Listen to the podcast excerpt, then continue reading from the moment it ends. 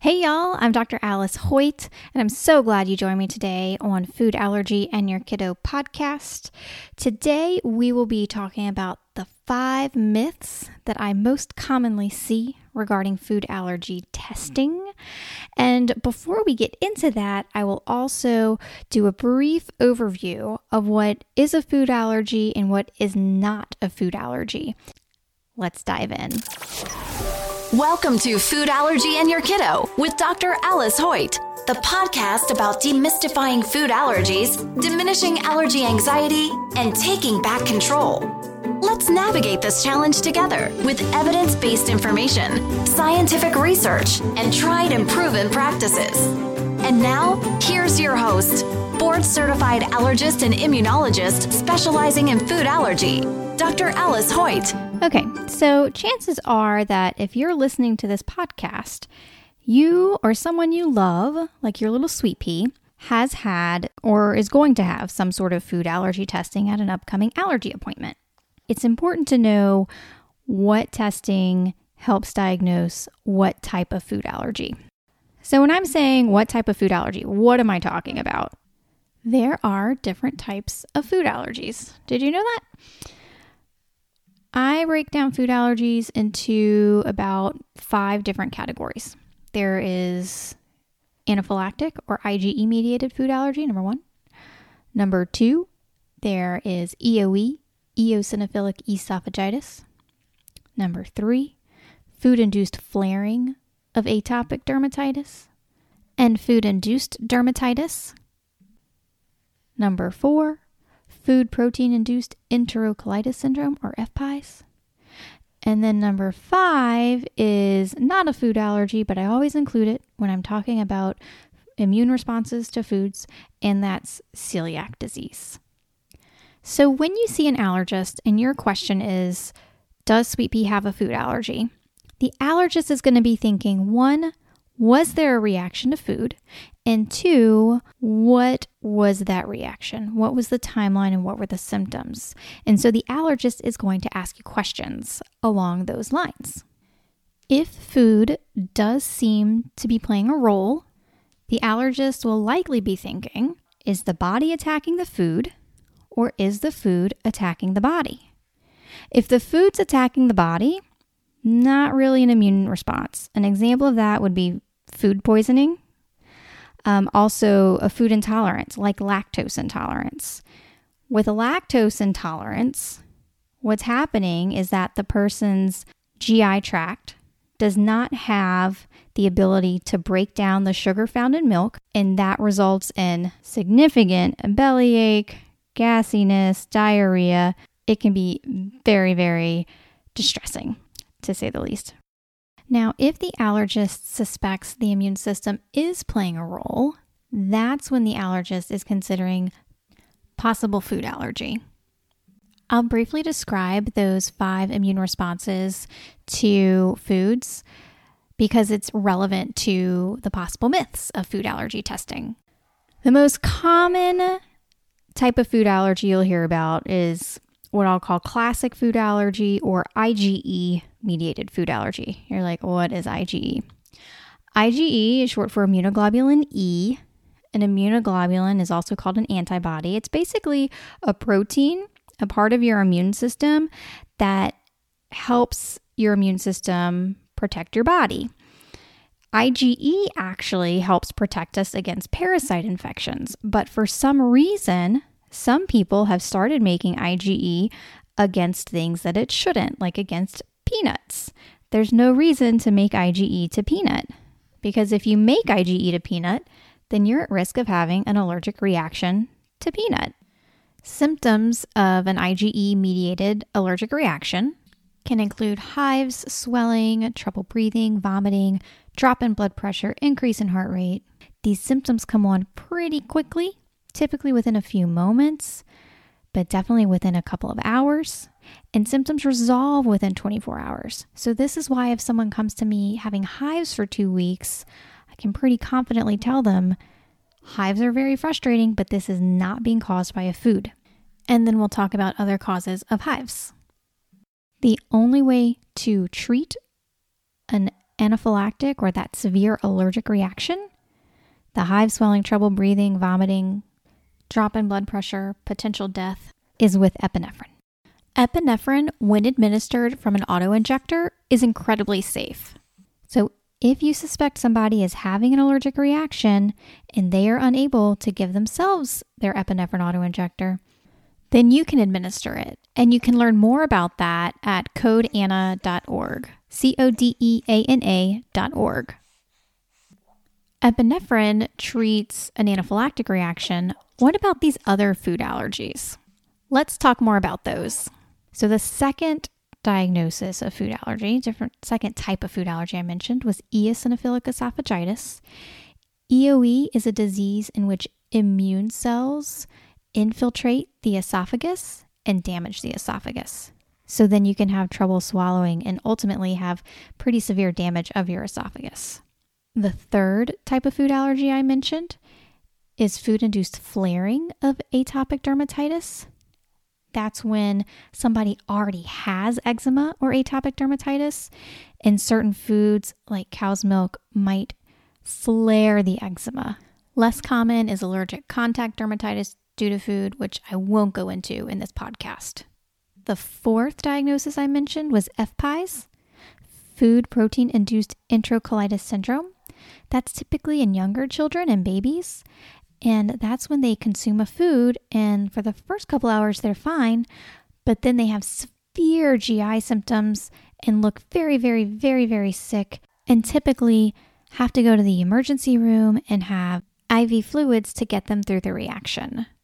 Identification of that triggering food is determined by a very thorough history that the allergist will take because allergy testing, skin prick, and blood testing is testing for IgE or the allergic antibody, and FPIES reactions are not caused by IgE.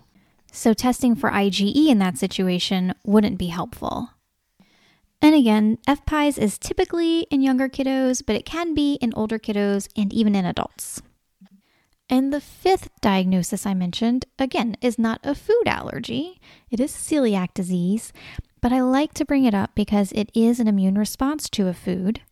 And it is different from wheat allergy. Celiac disease is an autoimmune reaction to gluten and it causes damage to your GI tract. It can cause you to have anemia. Whereas wheat allergy is when you consume wheat and you have hive swelling, trouble breathing. That's that immediate or within a few moments to within a couple hours.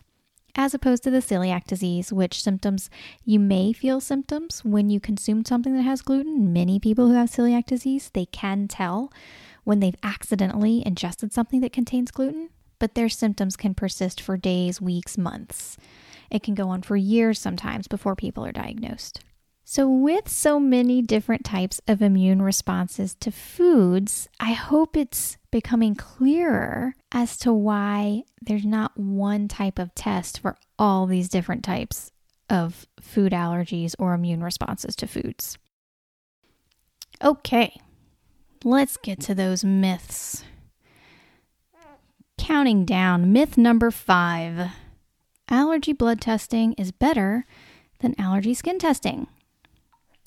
That is a myth. Blood testing and skin testing often agree, meaning if one is positive, then the other is positive, but that's not always the case. And depending on your allergist, your allergist may rely more heavily on one type of testing compared to the other. That can be because of their clinical experience, that might be because of the actual disease process that they're considering, what type of food allergy they're considering. But ultimately, both tests are testing for IgE. They're testing for that allergic antibody that hangs out on your allergy cells that allows an allergic reaction to occur. A skin test, an allergy skin test, is going to tell us whether or not the person has those allergic antibodies on their allergy cells. An allergy blood test is going to tell us how much allergic antibody is hanging out in the person's bloodstream. So both are looking for allergic antibody, but they're doing it in different ways. So is one type of testing better than the other? Not necessarily. Let's keep going. Myth number four IgG testing is just as good as IgE testing for allergies. That is absolutely not true. Um, IgG is a type of antibody, but it does not activate allergy cells like does IgE. And actually, we think that when somebody has IgG to peanut or any other food, what it's really telling us is that they've been exposed to it, that that they've seen it and their immune system's kind of taken a picture of it and and and there you go. But what does it actually mean? Well, it's it's not activating allergy cells to have that allergic hive swelling trouble breathing reaction. Now that you know this, it probably doesn't surprise you that there's no evidence to performing IgG testing if you're looking for food allergy. Or maybe you're thinking, but Dr. Hoyt, does IgG testing help diagnose food intolerance? There is no evidence for that either, which I'm guessing some of you listening are like, oh my gosh, that $499 I spent on that internet IgG testing, why did I do that? It's very frustrating because there's no evidence for that. And that's one of the reasons I'm doing this podcast is to help dispel these myths that not only result in poor information, but also cost you money. It's very frustrating. Ugh, it's very frustrating. Let's move along. Myth number three allergy testing can only be done in certain age groups. Dr. Hoyt, I've heard that my child is too young to have allergy testing. That is not the case. Allergy testing can be done at any age. It's just a matter of when should it be done? When is there evidence to do this type of testing? Food allergy testing certainly is performed in infancy, especially in the case of possible peanut allergy. If you've read my blog, then you've come across the LEAP study, learning early about peanut, and LEAP On. These studies showed that early introduction of peanut in babies 4 to 11 months of age who were at risk of peanut allergy resulted in decreased peanut allergy. So, how do you know if a baby's at risk of peanut allergy? A baby is at risk of peanut allergy if they have one of two things one, they have severe eczema, or two, they have an egg allergy. Now, how do you know if your four month old baby has an egg allergy? You don't because your four month old baby has not yet had scrambled eggs, right? They shouldn't have. That's too early. That's too early because of developmentally they can't handle that texture. Could they have severe eczema by then? Absolutely. So, in that case, if a four month old baby comes to my office and has severe eczema, and mom's worried that something in her breast milk is causing the baby's eczema, I will certainly discuss that with the kiddo's mom. But then I'm also going to talk about because the kiddo has severe eczema, the kiddo is at risk of peanut allergy. And I'd likely recommend that we evaluate the kiddo for peanut allergy. So ultimately, allergy testing can be done at any age, but you want to have a specific evidence based indication for doing the testing. Myth number two we're getting close to number one, y'all. Myth number two allergy testing should be done to determine the cause of eczema in babies. No, no, no, no, no. Eczema is also called atopic dermatitis. It's a skin disorder in which the skin barrier is basically defective. The hmm. skin is our largest immune organ. So, when the skin barrier is defective, then your immune system is interacting with the world in a way that it really shouldn't. Basically, when the skin barrier is defective and that immune system interacts inappropriately with the outside world, the result can be the development of those allergic antibodies, that IgE. The eczema is predisposing the kiddo to having food allergy. It's not that a certain food is causing the kiddo to have that eczema. Now you're going to say, but Dr. Hoyt, you talked about food induced flaring of atopic dermatitis. Think of atopic dermatitis as the fire, and think of a flaring food as gasoline. So gasoline itself is not on fire, but when you put gasoline on a fire, that fire gets worse. So gasoline did not cause the fire. Peanut did not cause the eczema. Cow's milk did not cause the eczema. But if somebody has eczema, it's possible that a food is worsening it. So then what do you do? Do you say, oh, well, well, my baby needs to avoid that food? Initially, your allergist may have you have Sweet Pea avoid that food for a week or so while you guys work together on a really great skincare regimen to calm down the eczema and then get that food back into the diet. Why it's important to get that food, in that example, cow's milk, back into the diet is because we know that the longer a kiddo is avoiding a food, the more likely they are to develop that anaphylactic food allergy. So, in that case, the kiddo might just only have food induced flaring of atopic dermatitis.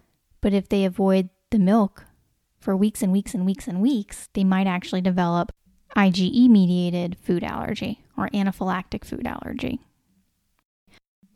Getting back to the myth, can food allergy testing be done to determine the cause of eczema? No, because foods are not causing the eczema. Can foods flare eczema? Yes.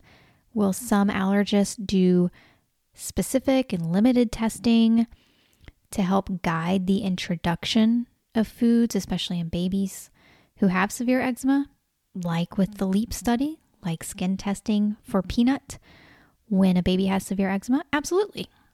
Because it's that eczema that puts the baby at risk of the peanut allergy. But the take home message is that foods are not causing eczema. So, doing food allergy testing to determine the cause of eczema, it's not going to be helpful. I know this can be really confusing, right? That's why it's so important that you have this type of information and you have an allergist that you can really dive into all this with and and talk about these things. But also that's why I'm doing this podcast so that you can submit your questions and and I can dive into these things with you and then you can take this information back and talk with your allergist about it. Okay, y'all. We're at myth number 1. What do you think it is? If you think it's that allergy testing is 100% accurate for all food allergies, you would be correct. That is absolutely a myth. The reason I went through the different types of food allergies earlier in this podcast and why I kind of broke down what is a food allergy from what's a food intolerance and how the immune system can be attacking things or if it's like lactose intolerance that's that's not an immune issue at all. The reason I went through all that is because it's important to know that not all food allergies are created equal. They're not all the same. So it makes sense that you're not going to use the same testing for all food allergy, right? For eosinophilic esophagitis, allergy testing, meaning skin prick testing, blood testing, hasn't really panned out to be helpful. Check out my info blog where I reference a study that suggests that kiddos who have eosinophilic esophagitis and have negative allergy testing to milk actually need to avoid milk, as opposed to the kiddos who had some positive testing to milk. Kind of mind boggling? Yes and no. Yes, because if you're just thinking, oh, well, that food allergy test clearly wasn't very good, but not mind boggling if you treat these food allergies differently, and you should because they are different. Eosinophilic esophagitis is different from anaphylactic or IgE mediated food allergy, is different from food induced flaring of eczema, is different from FPIES.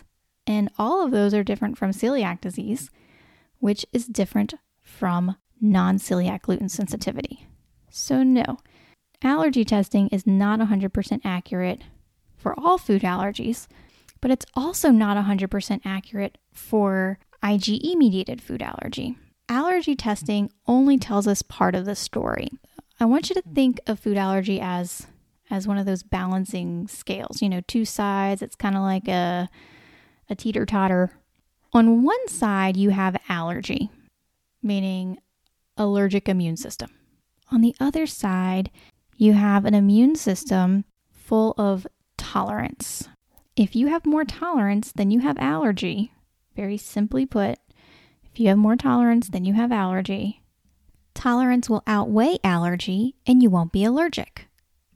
That means you can still have positive testing to a food, but if your immune system has a lot more components of tolerance, it's going to overcome that allergy. And that is an example of having positive testing but not being allergic. Well, Dr. Hoyt, what's the testing for tolerance? We don't have good testing for tolerance yet. Ultimately, the testing for allergy versus tolerance is going to be an ingestion challenge. I'm not going to dive too deep into an ingestion challenge today, but an ingestion challenge is actually the gold standard to diagnose food allergy, specifically that IgE mediated anaphylactic food allergy. That's where you'll go into your allergist office. You'll typically bring the food, the allergen in question with you, and your allergist will administer in sequential incremental amounts that food to your kiddo and monitor you for a few hours after that challenge to determine whether or not there was an allergic reaction. And basically, if if you've eaten the amount of that food that your allergist said would would trigger a reaction and you don't have a reaction, then you're not allergic, which is awesome, right? And again, that's another really important reason to see an allergist and ask about doing an ingestion challenge because even kiddos with positive testing can have negative challenges. We also do challenges for FPIES, but again, I'll talk about food challenges on a different podcast. That's the show, y'all. We've gone through those top five myths. We've talked about different types of food allergies. And I imagine you probably have more questions. So send them to me through my info blog, foodallergyandyourkiddo.com. And remember, I am an allergist, but I am not your allergist. So use this information to talk with your allergist. God bless you and God bless your family. Thanks for listening to this episode of Food Allergy and Your Kiddo with food allergist Dr. Alice Hoyt. For more information on navigating the world of food allergy, visit www.foodallergyandyourkiddo.com and follow Dr. Hoyt on Twitter at Dr. Alice Hoyt. Remember to subscribe, rate, and review. Let's take the anxiety and confusion out of food allergy.